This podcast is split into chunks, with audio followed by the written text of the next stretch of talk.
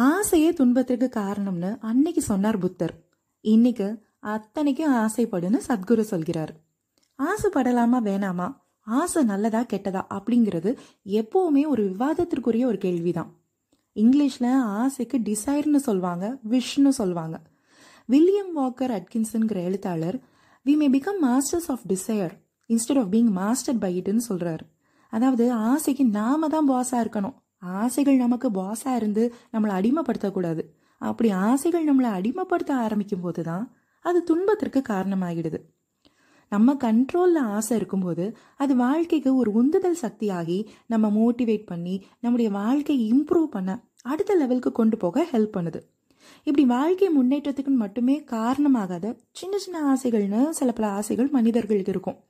மீன் பிடித்து மீண்டும் ஆற்றில் விட ஆசைங்கிற மாதிரி அந்த ஆசைகள்னால லைஃப்ல ரொம்ப பெரிய மாற்றங்கள் வந்துடாதுதான் ஆனா மனசு சந்தோஷமா இருக்கும்.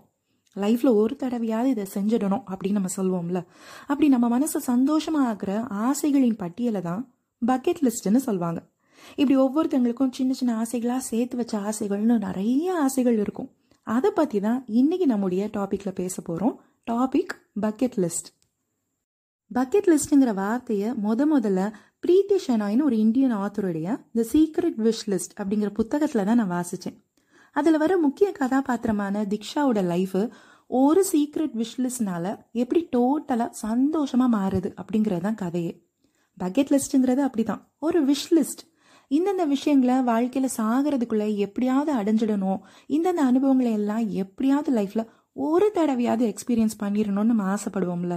அதை ஒரு லிஸ்ட்டாக எழுதி வச்சா அதுதான் பக்கெட் லிஸ்ட் ஆயிரத்தி தொள்ளாயிரத்தி தொண்ணூற்றி ஒன்பதில் ஜஸ்டின் செக்காம் அப்படின்னு ஒரு அமெரிக்கன் அண்ட் பிரிட்டிஷ் கதாசிரியர் தன்னுடைய ஸ்க்ரீன் பிளேல முத முதல்ல இந்த பக்கெட் லிஸ்ட்டுங்கிற வார்த்தையை யூஸ் பண்ணியிருக்கிறார்.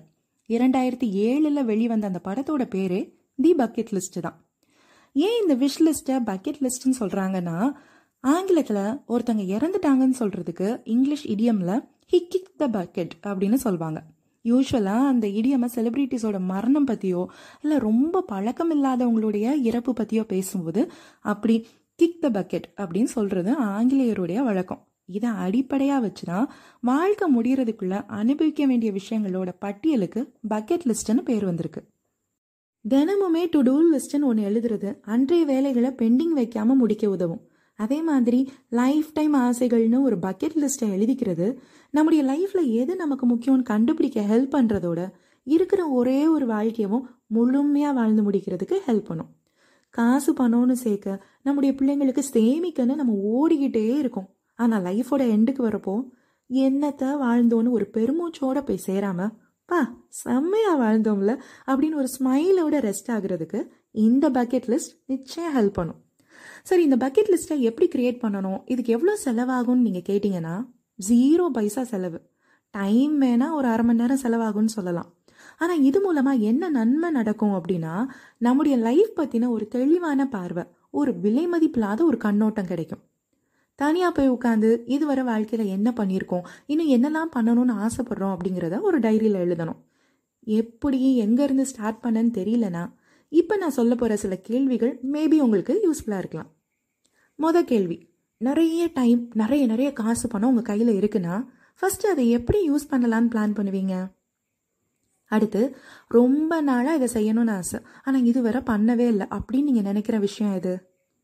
மூணாவது கேள்வி நிச்சயமாக நீங்கள் போய் பார்த்தே ஆகணும்னு ஆசைப்படுற ஊரோ கண்ட்ரியோ எது? நாலாவது கேள்வி லைஃப்பில் ஒரு தடவையாவது நேரில் பார்த்துடணுன்னு நீங்கள் நினைக்கிற நபர் யார்? அடுத்து நீங்கள் ட்ரை பண்ணணும்னு ஆசைப்படுற அட்வென்ச்சரஸான விஷயம் ஏதாவது ஒன்று இருக்கா? Bungee jumping skiing scuba diving பேராகிளைடிங்னு இப்படி ஏதாவது? அதே மாதிரி நீங்கள் கற்றுக்கணும்னு ஆசைப்படுற மொழி அடையணும்னு ஆசைப்படுற மெட்டீரியலிஸ்டிக்கான விஷயங்களான வீடு கார் ஃபர்னிச்சர் கேட்ஜெட்ஸ்னு இப்படி ஏதாவது? எடுக்கணும்னு ஆசைப்படுற வெக்கேஷன் குறைக்கணும்னு நினைக்கிற பாடி வெயிட்டு ஆரம்பிக்கணும்னு ரொம்ப பிளான் பண்ணி விட்டு போன பிஸ்னஸ் வளர்த்துக்கணும்னு நினைக்கிற டேலண்ட்டுன்னு எவ்வளவோ ஆசைகள் இருக்கலாம்.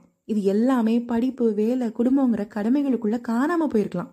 ஆனால் இந்த பக்கெட் லிஸ்ட்னு ஒன்று எழுதுறப்ப தான் நமக்குள்ள எத்தனை எத்தனை ஆசைகள் இருக்குது ஆஸ்பிரேஷன்ஸ் இருக்குன்னு நமக்கே புரிய ஆரம்பிக்கும். வாட்ஸ்அப்பில் ஃப்ரெண்ட்ஸ் குரூப்பில் ஒரு வீடியோவை என்னுடைய நண்பர் ஒருத்தர் ஷேர் பண்ணியிருந்தார்.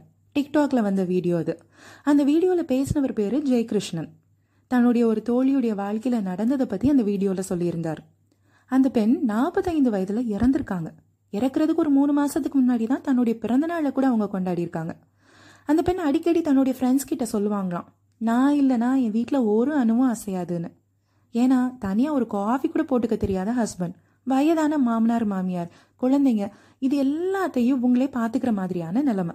எல்லாத்தையும் கேர் எடுத்து பார்த்துக்கிட்டாலும் அவங்களுக்குன்னு எந்த ரெக்கக்னிஷனும் கேரும் இல்லை. ஆனால் அதை பற்றிலாம் கவலைப்படாமல் வீட்டில் ஒவ்வொருத்தங்களையும் ரொம்ப அக்கறையாக பார்த்துக்கிட்டவங்க இப்போ இல்லை. இதை யோசித்து அவருடைய நண்பர் சில மாதங்களுக்கு அப்புறம் தன்னுடைய தோழியுடைய கணவருக்கு ஃபோன் பண்ணி நல்லா விசாரிக்கலாம் அப்படின்னு நினச்சிருக்கிறார். மனைவி இல்லாமல் ஆஃபீஸு குழந்தைங்க அம்மா அப்பான்னு எப்படி எல்லாத்தையும் மேனேஜ் பண்ணுறாரு அப்படிங்கிற அக்கறையிலையும் முடிஞ்சால் ஏதாவது உதவி பண்ணலாமே அப்படின்னு நல்ல எண்ணத்துலேயும் கால் பண்ணால் ரிங் போயிட்டே இருந்திருக்கு. யாருமே எடுக்கலை. கொஞ்ச நேரத்தில் அந்த தோழியுடைய கணவரே கால் பண்ணியிருக்கிறார். சாரி கால் பண்ணியிருந்தீங்களா? நான் டென்னிஸ் விளையாடிட்டு இருந்தேன். டென்னிஸ் கிளப்பில் ஜாயின் பண்ணியிருக்கேன். Just you have a good time அப்படின்னு சொல்லியிருக்கிறார். வீட்டில் எல்லாரும் நல்லா இருக்காங்களான்னு கேட்டதுக்கு சமையலுக்கு ஆள் போட்டிருக்கேன். கொஞ்சம் எக்ஸ்ட்ராவாக பணம் கொடுக்குறனால தேவையான பொருட்கள் எல்லாம் அவங்களே வாங்கிட்டு வந்துடுவாங்க அம்மா அப்பாவுக்கு ஒரு கேர் டேக்கர் போட்டிருக்கிறனால அந்த பிரச்சனையும் இல்லை. குழந்தைங்களும் நல்லா இருக்காங்க. ஸ்லோவாக லைஃப் நார்மல் ஆகிட்டே இருக்குது அப்படின்னு சொல்லியிருக்கிறார். நண்பர் ஃபோனை கட் பண்ணிட்டு தன்னுடைய தோழி பற்றிய நினைவுகளை யோசிச்சு பார்த்துருக்கிறார். வீட்டில் பெரியவங்களுக்கு உடம்பு முடியலன்னு சொல்லிட்டு ஸ்கூல் ஃப்ரெண்ட்ஸ் ஆர்கனைஸ் பண்ண கெட் டுகெதருக்கு அந்த தோழி வரல. வீட்டில் கட்டட வேலை நடக்குதுன்னு அவங்களுடைய க்ளோஸான ஒரு கசின் கல்யாணத்துக்கு கூட அவங்க மிஸ் பண்ணியிருக்காங்க. ஃப்ரெண்ட்ஸ் வீட்டில் நடக்கிற எந்த ஃபங்க்ஷனுக்கும் போகாமல் குழந்தைங்க அவங்களுடைய எக்ஸாம்ஸ்னு அவங்க மேலேயே ஃபோக்கஸ்டாக இருந்திருக்காங்க. ஆனால் இதுக்கெல்லாமும் அவங்க ஃபேமிலியில் எந்த அங்கீகாரமும் பாராட்டும் கிடைக்கல. பார்த்து பார்த்து எல்லாம் பண்ணின அந்த பெண் இறந்ததுக்கப்புறம் ரெண்டே ரெண்டு பேரை வேலைக்கு போட்டு அந்த குடும்பம் அவங்களுடைய வாழ்க்கையை நேர் பண்ணிக்கிட்டாங்க. நம்மள நிறைய பேர் இப்படி தான் குடும்பம் வீடு கணவன் மனைவி வேலை தொழில் சொந்தம் பந்தோன்னு நம்முடைய வாழ்க்கையை நம்ம குறுக்கிக்கிட்டு வாழ்கிறோம் நிதர்சனம் என்னன்னா யார் இல்லாட்டியும் யார் இறந்தாலும் வாழ்க்கை நகரும். ஒரே வாழ்க்கை.